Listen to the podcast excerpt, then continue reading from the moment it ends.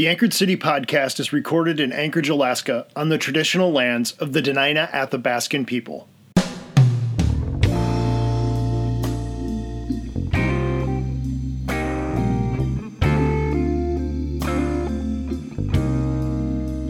I have heard the oldest stories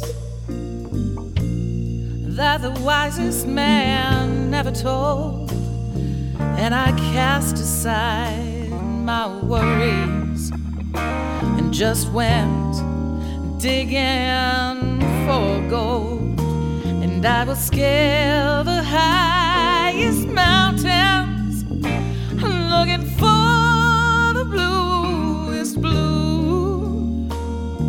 But of all the roads I'll ever walk, I just can't have you. Welcome to the Anchored City podcast, where we're connecting with Anchorage's soul through her history, stories, and people. I'm your host, Joel Kiekenfeld. Anchorage's own Julia O'Malley wrote an article titled Confessions of a Sex Trafficker How Alaska's Homeless Youth Are Exploited back in 2017. That article ran in The Guardian and painted a troubling picture. O'Malley writes Sexual exploitation has been an undercurrent of the state's male dominated frontier culture since Russian explorers first came to the region and men flocked to the state during the gold rush. Law enforcement, prosecutors, and victim advocates have long suspected that the state has a high rate of sex trafficking, but the problem has largely been understudied. Recently, though, a small study of trafficking among homeless youth offered some data to support these suspicions. In April, researchers at Loyola University New Orleans released statistics based on interviews with youths aged 17 to 25 at Covenant House youth shelters and other service centers in 10 cities across the country. They found that Anchorage had the highest percentage of respondents, more than one in four of the 65 interviewees, who reported being trafficked for sex or labor. The average among the other shelters was roughly one in five. The definition of trafficking in the study is exploitation of a person's labor through force, fraud, or coercion. The study found that 27% of the young women interviewed at the Anchorage shelter and 17% of the young men reported being trafficked for sex. LGBT youth were more likely to be victims. Most of the youth who said they had been trafficked or engaged in sex in exchange for housing were homeless at the time. With statistics like that, the wicked problem that is human trafficking can feel intractable. This season, we're considering what is possible. On this episode, we are considering what is possible in the area of human trafficking with Josie Heyano of Signify Consulting. Here's our conversation. And there are deserts that I have yet to cross. And I have dreamed of faraway places where imagination just gets lost. And I would search the wide world over for one proverb that is true. But of all the roads I'll ever walk, I just, I can't have you. Good morning. My name is Josie Heyano. Um, I am Deg Hit'an Athabascan from Alaska. Uh, my mother's family is from the village of Tanana, and my dad's family is from the village of Ekwok. Um, I am a social worker, um, a therapist in training, um, a community advocate, and a commercial fisherman.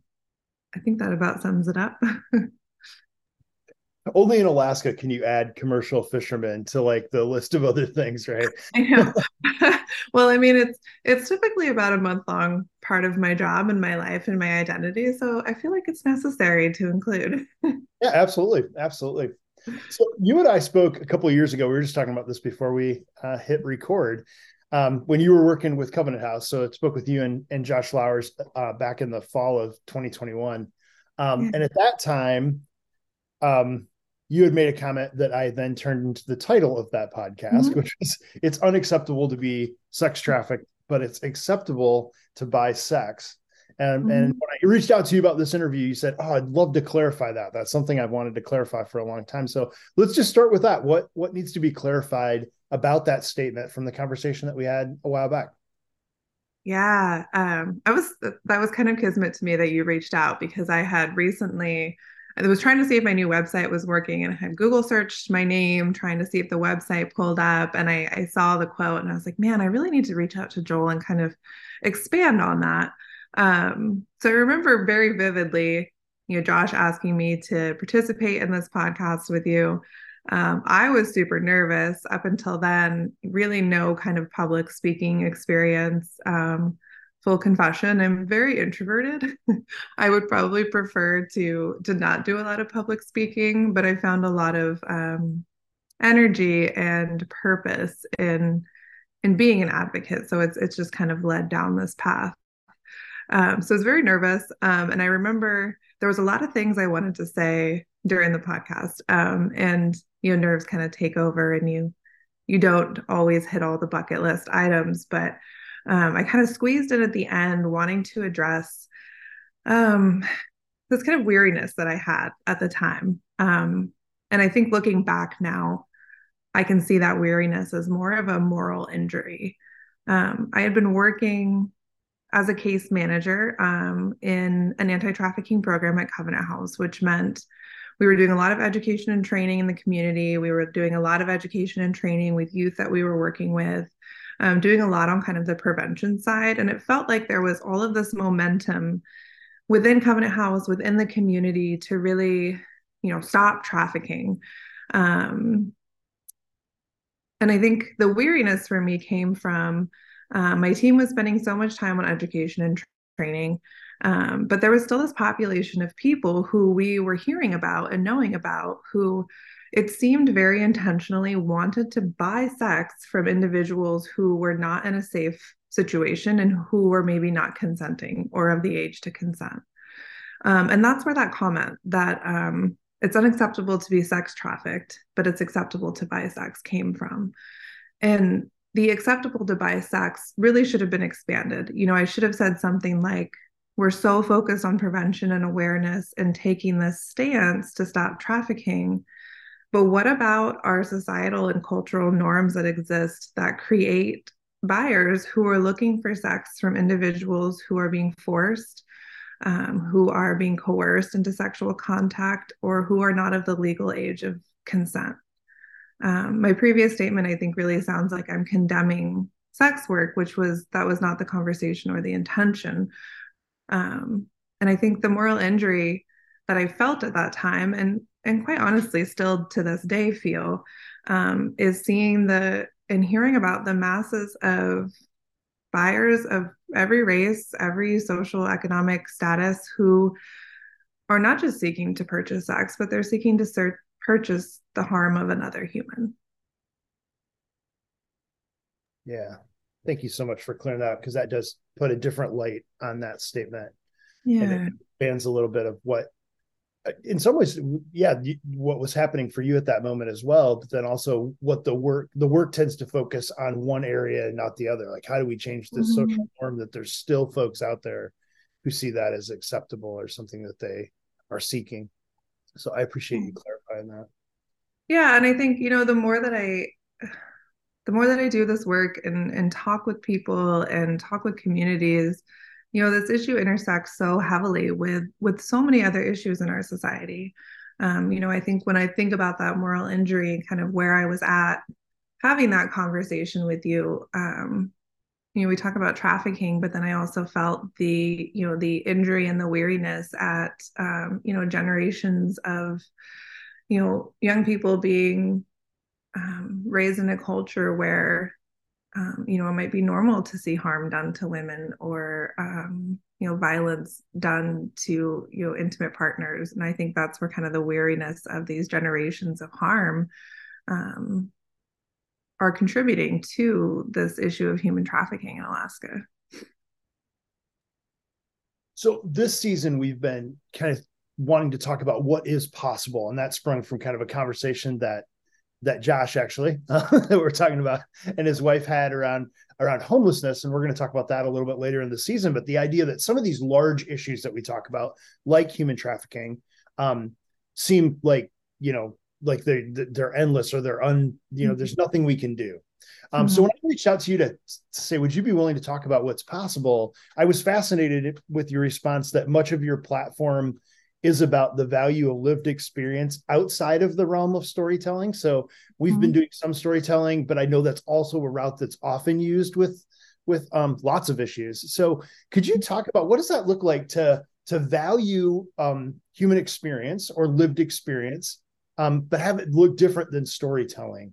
How do you see that um, in the work that you're doing? Yeah, super excited to talk about that. First of all, just kind of uh, shout out to Josh. Um, as I was reading through um, or you know thinking about my the conversation I wanted to have today, you know, all of these people came up for me um, who have been mentors, friends, colleagues in this work. Um, and those are the type of people that for me lend to this conversation of what is possible i think that you know we have such an incredible community here and and my work that i get to do that i have the privilege to do is is really only possible because i've had friends and mentors in this field um, you know within covenant house within law enforcement agencies within advocacy spaces that um, that make room for people. Um, and i just am you know really humbled at that and really just yeah i just get excited about it i could go off and, and list all kinds of people for you but um you know this topic of lived experience is really important in so many spaces like you said um i think I've seen agencies, especially in town, are learning the value of lived experience in so much social services work. Um, you're seeing more peer support, more lived experience experts, subject matter experts. Um, and these roles are so important um, and they bring extremely valuable expertise. Um, you know, as humans, we naturally gravitate towards and learn from stories.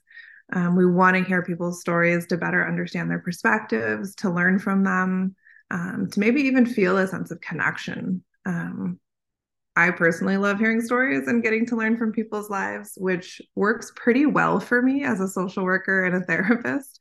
I think there's tremendous power in story.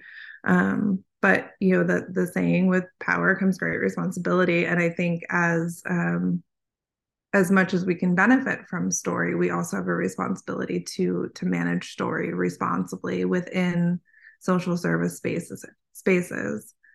Um, so I'll just share kind of first and foremost, I uh, January of 2022, um, so just about a year now, um, I was appointed by President Biden um, to be a member of the United States Advisory Council on Human Trafficking, um, which is a pretty big deal. Um, but I am the first um, kind of survivor leader within that space on that council to to not be listed on the website um, and to not kind of have that forward facing um, platform on the website and i did that really intentionally um, and i did that out of respect for kind of myself and where i'm at and for other survivors of human trafficking um, the field of anti-trafficking and advocacy support services prevention and intervention um, I think is rapidly expanding to create space for survivors. Um, these survivors inform, educate, train, and lead to be an expert in a field that can, I think, rarely be understood by those who have not experienced it. As a social worker, I'm pretty big on autonomy, which means promoting choice. So the decision to publicly share a personal and often very tender part of yourself is one that I think should always be made under informed consent and with with a lot of care. Um, you know, I think there are various reasons why someone who survived human trafficking or another form of um, violence might choose to not share their story. And I think it's essential to respect and understand those decisions. Um, you know, I think along the thread of your your question, what's possible? I think it's possible for people with lived experience to, um, you know, to support advocacy and programs and prevention and intervention in, in so many different ways other than storytelling. Um, I think it's possible for us to make room for each other within um, whatever agency group we might be working for. Um, you know, I think for me, when I first kind of stepped into this field, the only people that I saw doing survivor leadership, survivor advocates were a very um, kind of extroverted, um, you know, larger than life type um, speaker, someone who enjoyed going out and, um, you know, having maybe a social media presence or a public platform where they uh, did survivor leadership. And for me, I've always known that that's not that's not my goal or intention. Um, I'm, I'm much more comfortable and feel safer and more secure kind of in my own bubble and having more autonomy and more privacy. Um, I think that it's possible to do lived experience expertise in the field of human trafficking in a way that aligns with um, you know all the different reasons that people might choose to not share their story um, I think when we when we decide to invite survivors um, into the conversation for trafficking, we have to think about that person's health and wellness. Um, as a therapist, I talk all the time with my clients about the decision to talk about trauma, um, which is a decision, right? You know, I work with clients to recognize what's the physiological response to sharing your story. How does that feel? Um, you know, I work with clients to create spaces and times where story sharing feels safe and to be very intentional about asking themselves will this conversation will this storytelling be helpful or hurtful to me right now um, i think joel you can probably probably relate. Most of us can think of people or places or situations where we feel safe to be vulnerable where we feel safe in sharing story. And then other situations and spaces where maybe absolutely not. I don't want to do that at all. And and i think having the autonomy to know when those times are and when those spaces are is really important for people with lived expertise. Um, I have the privilege of working with so many leaders from across the nation now who um, have been in this work, you know, 20, 30 years and have never shared their story. And I think the valuable insight that I've learned from them is that the story isn't what's needed, it's the wisdom. Um, and I think you I'll add too that we um, I'm getting to do a lot of this anti-trafficking work on a national platform now. And one thing I learned really quickly is lived expertise in a services setting looks very different for a survivor leader leader in LA than it does for me in Alaska or my colleagues in Alaska. Um, we live in small communities, and some of us here live in really, really small communities. So, if we're going to engage lived expertise in anti trafficking, we have to acknowledge that sharing personal experiences publicly could jeopardize privacy, um, safety, and overall well being. You know, I think um, one of the things that's been interesting to me over the last couple of years is, you know, I have um, colleagues and friends who have experience in trafficking, who work in anti trafficking spaces, who still to this day um, you know people that had harmed them many years ago are still in the community are still maybe even participating in the same trafficking schemes. So the threat of safety can be very real as well um, and i think um, you know when we talk about trafficking in alaska you know what we see a lot of is familial trafficking as well. So you can imagine the the complexity and um, you know just the depth of someone who might have that desire to inform with lived experience, but maybe their trafficking was familial and having to tell that story can be um, invasive in, in a much different um, way than others. I feel like I'm really going on here. Do you want me to keep keep talking on this? Because I definitely can. well, you've said a couple things that I think are really important to mm-hmm. underscore, mm-hmm. like the idea of one, just what's the what's the um kind of mental and emotional toll of telling a story or is that safe for mm-hmm. somebody to tell the story is it even physically safe because of like you're saying especially in alaska living in small communities where folks are in real close contact with each other all the time so there may be really good reasons not to tell the story for safety reasons yeah. but also said something in there about the idea that the that what's more important than the story is the wisdom um, and i i also love the picture that you're painting of like um, an advocate can look a lot of different ways. We can create mm-hmm. a, a, large table um, that works for different personalities and different skill sets and different different experiences frankly. Not all lived experiences exactly the same. So i love that picture of creating kind of a more open a more holistic way of of learning from those who have the experience with mm-hmm. with maybe without the story needing to be told. Yeah absolutely. I think there's so much that can be learned. And i think more importantly there's there's some things that can only be learned from people who have this lived experience. Um, and our experiences are so vast and so different. Um, you know, I, I never cease to be amazed when I sit with, um, you know, my fellow council members and we're looking over a report and, and someone points out something that could be a potential barrier. And I would have never thought of it. Um, and I think the people writing it would have never thought of it, but it just so happens that that particular council member had experience of something like that and could speak to um, not only what the barrier would be, but what a potential solution would be. Um, and I think for a, a, lot of people who choose to um, share that they have lived expertise in any area, um, especially in the anti-trafficking area, I think the choice to share that, and I'll, I'll actually, I'll just speak from me the choice to even share that to begin with um, was to ask to be heard and ask to have my what I have learned on this topic um, included and incorporated. Um, and I think the choice not to share a story comes from wanting to shift the narrative in in all lived experience from um, just being about the personal experience to the value of broader advocacy effort, efforts and the incredible network of friends and colleagues that do this work with me. Um, you know, I, I spoke earlier about making room for people. That's really important to me in this work because it has been gifted to me so many times. Um, I believe that my work in raising awareness, supporting policy change, and helping other survivors is far more impactful than anything I could share about my story.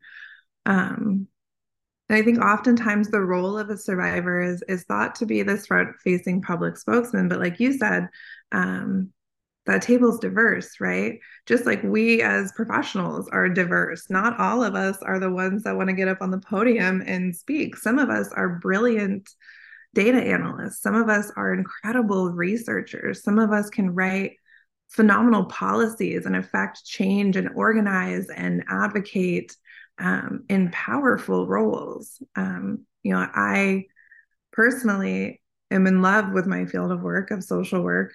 Um, I identify as a social worker. I, am, identify as someone who can affect change, who cares about community, and um, that's how I like to identify. Um, I think all of the skills that people with lived experience have, um, there's room for that in this work and i think that's what's possible and that's what gets me really excited.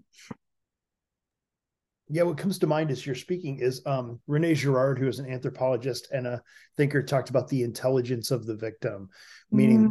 the victim really knows what's going on um, and informs um, in, in the, all the ways that you're talking about. So i don't think in any one way because i think you're absolutely right. We tend to as a culture want to put the the charismatic bigger than life kind of personalities out there. Um, I think in all fields. I mean, it, and mm-hmm. there are so many other ways um, to contribute and to share the knowledge um, yeah. that you have from lived experience. Yeah, and definitely not to downplay or um, devalue the work of the survivor leaders that that take that that front facing leadership. I think that's incredibly valuable and important too. I just remember thinking, well, I have this wisdom. I'm I want to be a part of the work in my community, but I don't want to necessarily do that. So like where do I fit? And and that's what we've been I've been exploring and um, that's what I'm getting really excited about right now. So we've talked about this before. I mean, I talked about this when we were um, a couple years ago when we were talking about this subject on the podcast. That Anchorage has the distinction of being the first place that prosecuted um, mm-hmm. a case under the Trafficking Victims Protection Act that Congress passed back in 2000. So I still think of it as a new law, but it's not. It's almost 25 years.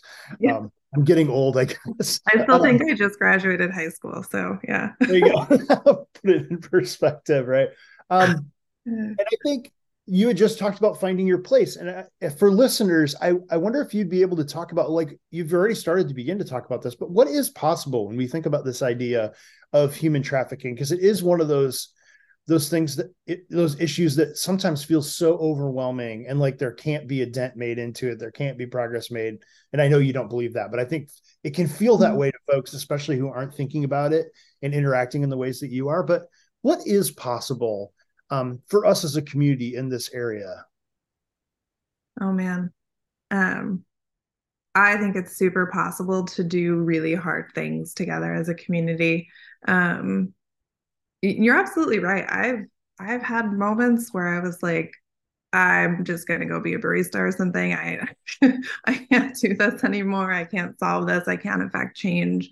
Um, and,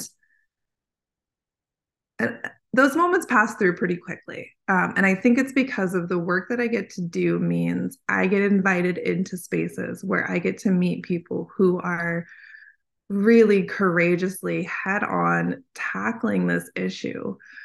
Um, you know, I want to share with you, I, um, again, shout out to people who have kind of mentored and, and brought me along on this journey. But, Erin Terry, who is a, a victim specialist with the FBI, um, is a fantastic human. I've worked alongside of her um, when I was working with youth experiencing trafficking at Covenant House. Um, and since then, she has just invited me into all kinds of spaces when she gets asked to train on the subject of human trafficking.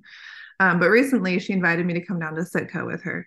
Um, and the community of Sitka had invited her down um, and me um, to train on human trafficking. And, you know, Erin and I had been having conversations recently about, you know, the last couple years, we do a lot of human trafficking 101 trainings, right? Um, so we go in, people ask, they want to know, they want to learn about it. And for me, that was always really uplifting because I remember, you know, quite a few years ago, no one was having these conversations. Um, so it's a big deal to that people want you to come in, they want to learn about the subject, they want to know how to do better, they want to know how to do more. Um, and then Erin had this idea, um, you know, what if we take this a step further with the community in Sitka and and orchestrate like a community cafe setting? Um, so after hours of training on the basics of human trafficking, um, we spent the evening sitting with concerned community members from across all different types of, um, you know, we had educators, police officers, um, medical professionals, teachers. Um, I guess that's an educator. Um, just people from the community who were hearing about human trafficking, who wanted to know more, who maybe had seen it or thought they had, um, but kind of just in general, people who wanted a healthier community. Um, so after kind of the the one on ones training, know, we sat with them and we asked them, okay, now that you know what you know, what are you worried about? What are you scared of? What are the biases that are coming up for you? What are the um, what are even the uh, misconceptions that you had that are making you feel uncomfortable now? You know, we really had this kind of deep level conversation with the community about not just here's the basics of what this issue is, but what are the things kind of within ourself, our culture, our society that might be barriers? And, and let's talk about those. Let's get those out and have a conversation. Um, and it was a beautiful conversation, Joel. Um, it was hard. You know, there were community members that didn't necessarily agree with each other, maybe had different um, philosophy around the subject, um, but they were really able to come together around um, wanting this healthier community and wanting to do more and do better and acknowledge um, what could hold them back. And I think um, you know having that conversation was for me like I, I got teary quite a few times like and i'm not a teary person. I mean you can ask lots of people. I don't like to cry. That's probably my own fear of vulnerability. Um, but i got teary a few times because i was watching this small community talk about the fact that um, they have generations of violence within families um, and generations of sexual abuse and alcoholism and addiction, and really talk about that. Their fear of talking about human trafficking was sometimes rooted in all of these other issues that are really hard to talk about, too. Um, so we got to see this community not only talk about these issues, but really see each other and have safe conversation with each other about this. Um, and we kind of wrapped it up with this, um, I thought, a really cool way to close this out. But we we kind of took Maslow's hierarchy of needs, right? And we said, when we're working in trafficking intervention prevention, we use this hierarchy quite a bit um, to address, you know, here are the different ways that you could potentially be vulnerable to exploitation. You know, if you don't have your basic needs met, or if you don't have um, a sense of self-esteem or belonging, you know, these are these are things that traffickers could use to to to pull you in. Um, and so we took the same triangle and we said, what does the community of Sitka have? What do you have in your community to help with self esteem. And the community members told us um, about the different organizations and clubs and volunteer places that they have where someone might be able to learn a skill to be a part of something bigger than themselves. You know, we talked about where can people get their basic needs met. Um, so we essentially created this triangle of community um, response and said, these are the things that Sitka already has that contributes to healthier communities, to people feeling um, self you know a sense of self actualization, a sense of belonging, a sense of even sometimes love.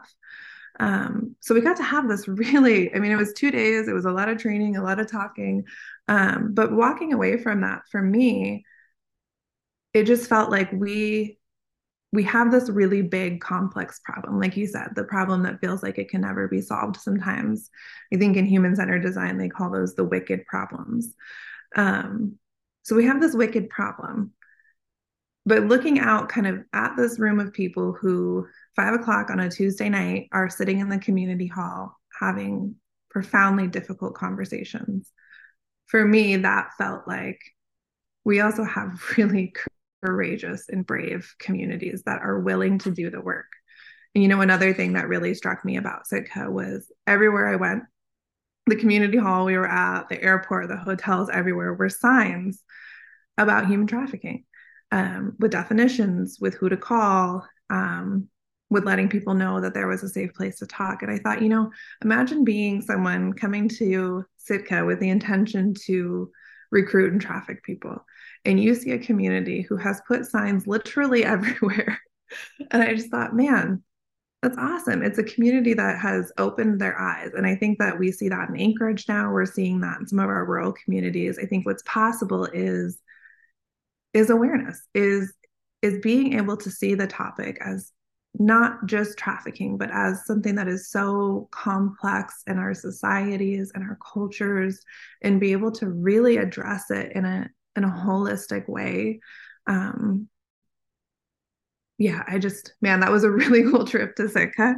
Um, and when you ask me what's possible, I think um, for Alaska in particular, I think um, we can really, you know, very quickly make some changes on how um, how we talk about human trafficking, how we structure prevention, how we provide services.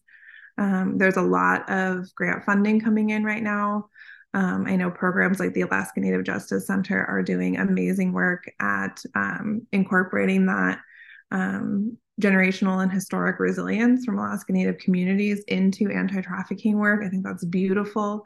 Um, you know, there's a lot of just people who are coming forward to do this work in communities, um, and I think that that collaboration just makes me crazy excited.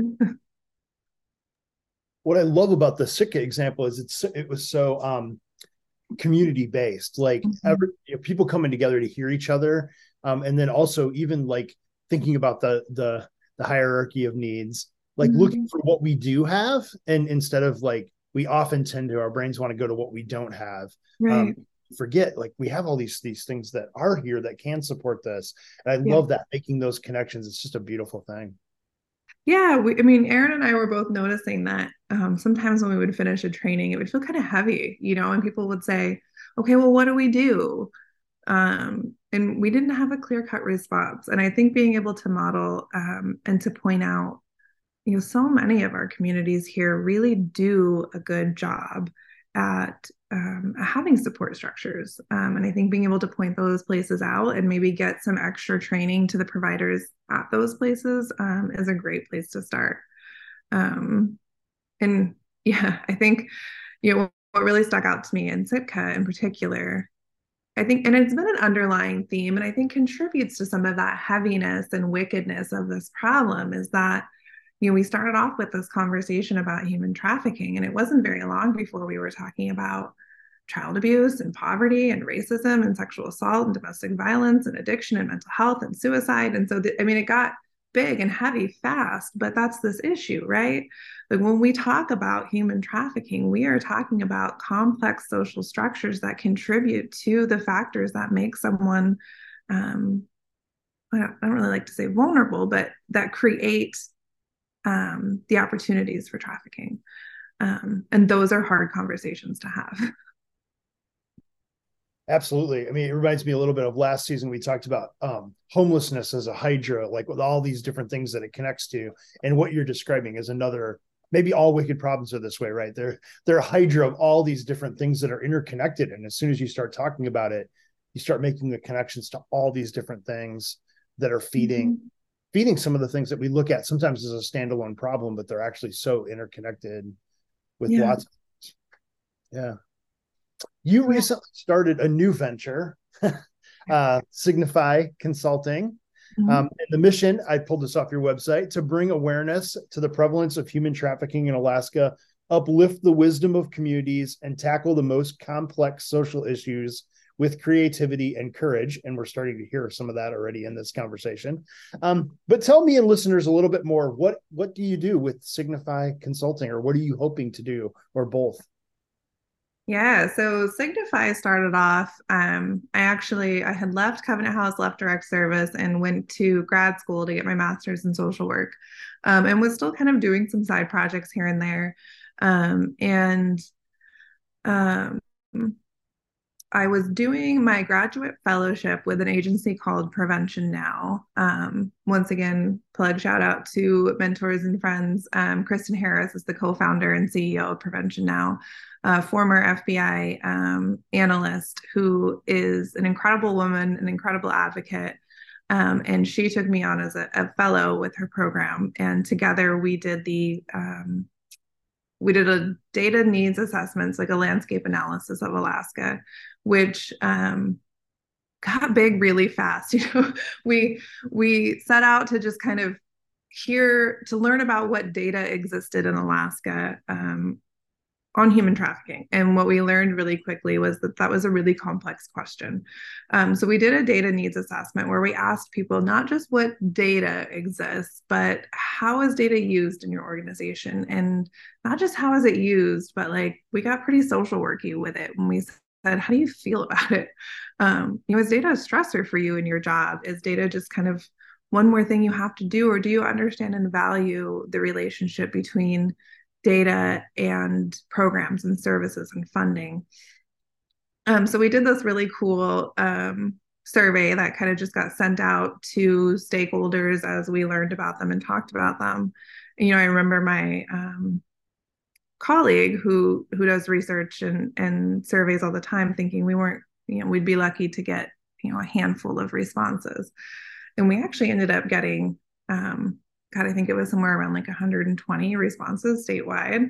Um, so for me, I was like, yeah, Alaskans, we take our surveys. um, but I, I, was really proud of that. And that that kind of um, snowballed into, um, you know, frequently in the response section on there, there was kind of a text box and people wanted to talk more about the subject.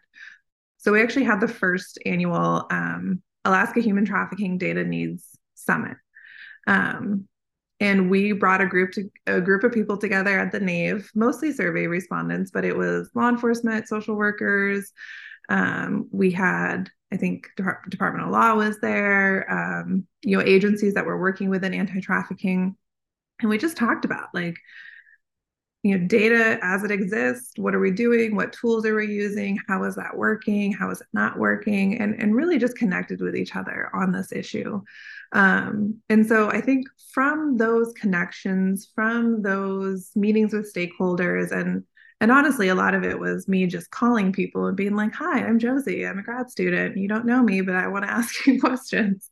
Um, and it's a small community so i think i got to to build relationship with people um, and those relationships have kind of formed into a lot of opportunities for me um, and that's where signify came in is that I, I felt like i needed some type of um, i'm waving my hands i forget this is just audio um, i needed some type of platform or, or formal structure to do this very specific type of advocacy word and uh, advocacy work. And I felt like um, it didn't really align with my job as a therapist, you know, working towards clinical licensure. And I thought, well, you know, this isn't really therapist work. This is very macro, and I, I don't know where to fit that. And so, um, you know, for a while, I was kind of just taking on a lot of extra stuff, um, just randomly.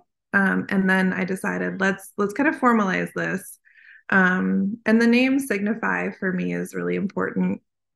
Um, I didn't want it to be my name. I didn't want it to be like Josie Heyano Consulting. Um, and I kept going back, bouncing back and forth between I want to do this because I'm passionate about it and it gives me energy and I think it's really important. And then this other side, which was it's also really scary and um, it's a vulnerable space to be in. And not only is it a vulnerable space, but it's it's a wicked space too, right? Like it can it can be exhausting. It can feel too much. It can get overwhelming. And so I think that kind of natural response for me sometimes is wanting to kind of shrink back into something smaller, something safer. Um, and for me, the strength and the courage to do this um, really comes from not just my experiences, but my years working um, in direct care and seeing the experiences of so many people who, you know, there was a time I thought that like my story, my situation was really unique. And I learned very quickly that it wasn't. Um, and that my story was so much more of a universal story that so many people um, were, were experiencing. And, you know, the word that kept coming up for me was this is significant those stories are significant. The um, young people who let me walk alongside them at Covenant House, who are no longer with us anymore, um, who did not survive trafficking experiences, their stories are significant. Um, and so, my courage to do this, my desire to keep being in this space, really comes from a place of of um, holding those stories and holding them sacred and a part of me and um, and giving back to my community with that in a way that I'm still trying to figure out. But so far, it's been a lot of training, um, a lot of just education, um, one on ones with agencies, with concerned community members. Um, and it's kind of evolving. Um, I'm not sure where it's going to lead yet, um, but it's been a really exciting chapter for me.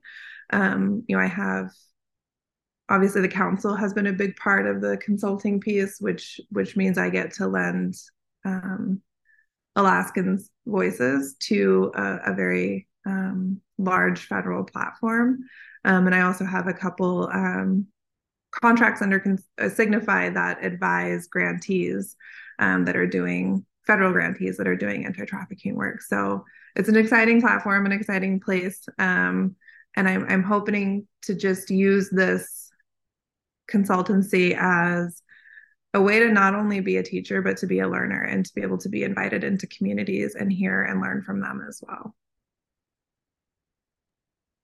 If listeners wanted to know more about Signify or to get in touch with that, how how should they do that? And maybe I would add too, if if there are listeners who are wanting to get involved with advocacy around human trafficking, like where should they start? So how do they connect you with you at Signify and how does folks get started if they're feeling called to to work in advocacy around this?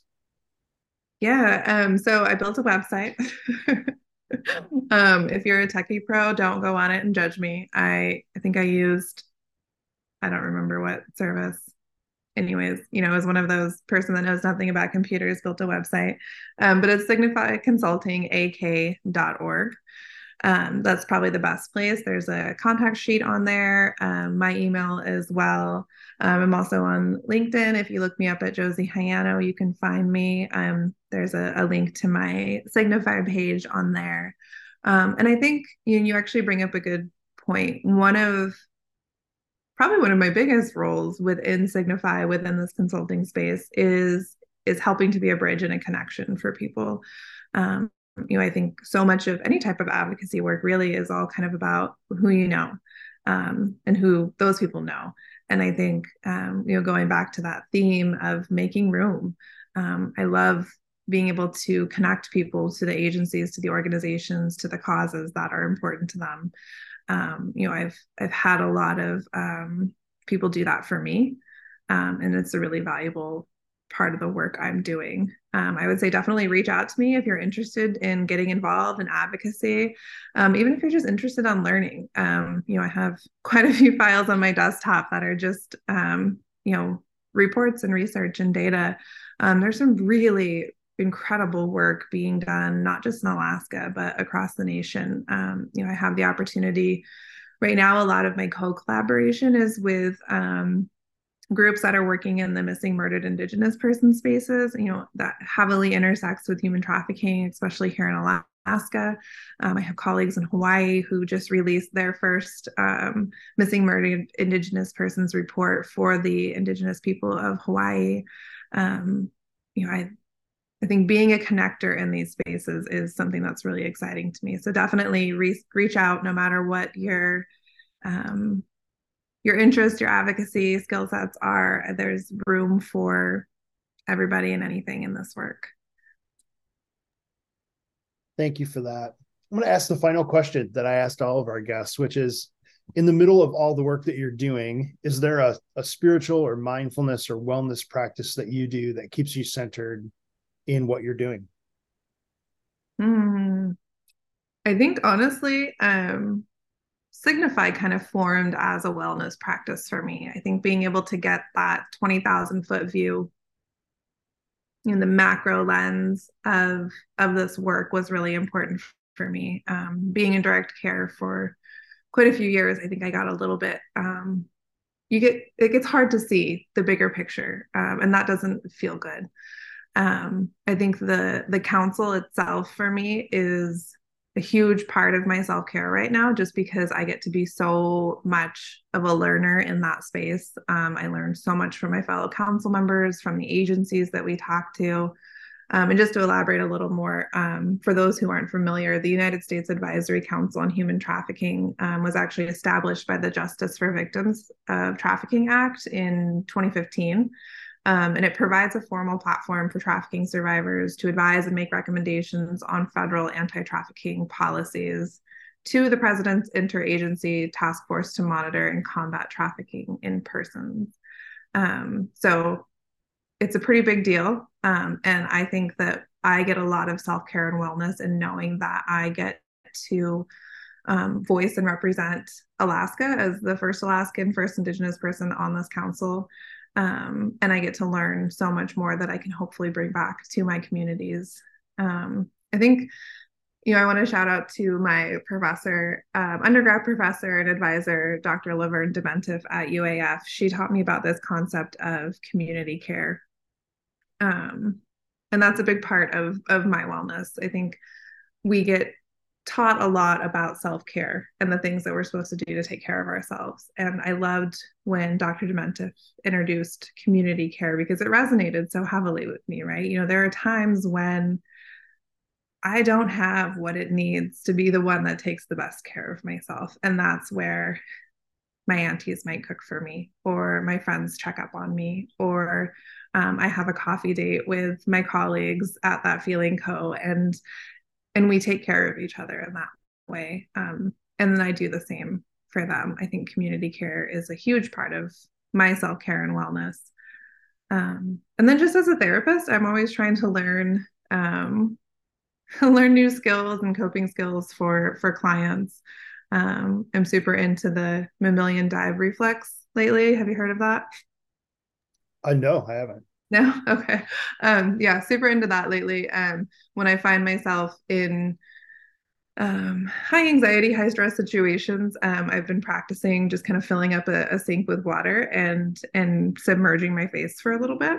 Um, and it's really interesting. I guess all mammals have this dive re- reflex that's actually con- controlled by your um, your nervous system that will actually slow down your heart rate and redistribute oxygen through your body, preparing you to dive into water.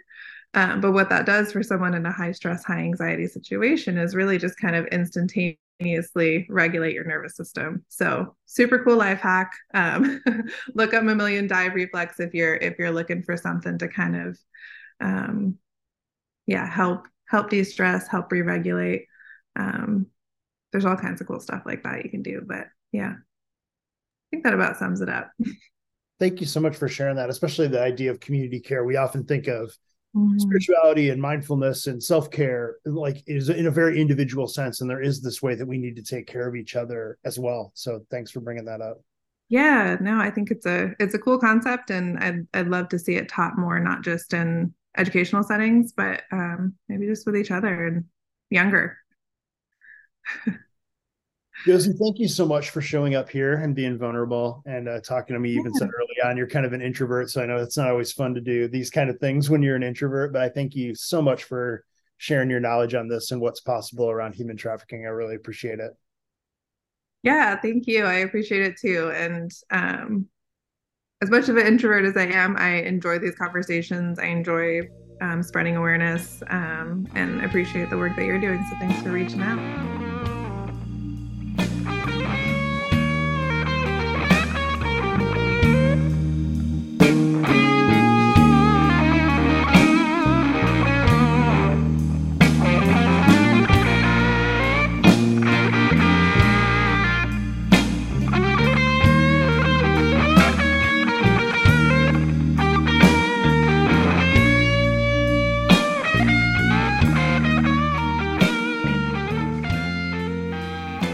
My thanks to Josie for joining me and sharing what is possible in the area of human trafficking. I really enjoyed our conversation and found it really thought provoking, and I hope you did too. Until next time, I'm Joel Kiekenfeld. Be good out there. Thank you so much for listening. We're grateful for you, our listeners. If you are grateful for what you're hearing, please rate, review, and subscribe to this podcast on Apple Podcast or wherever you listen and recommend us to your friends. Those are small things, but they make a huge difference. The Anchored City podcast is a production of the Anchorage Urban Training Collaborative. The mission of the collaborative is to train the heads, hearts, and hands of urban leaders to love their city and seek its peace. When we say peace, we mean a desire to see a world where all things are the way they're supposed to be for all people. Find us online at anchorageutc.org or on social media at anchorageutc. Resources used to make this episode can be found in the show details. Our theme music is by Anchorage's own Monica Letner.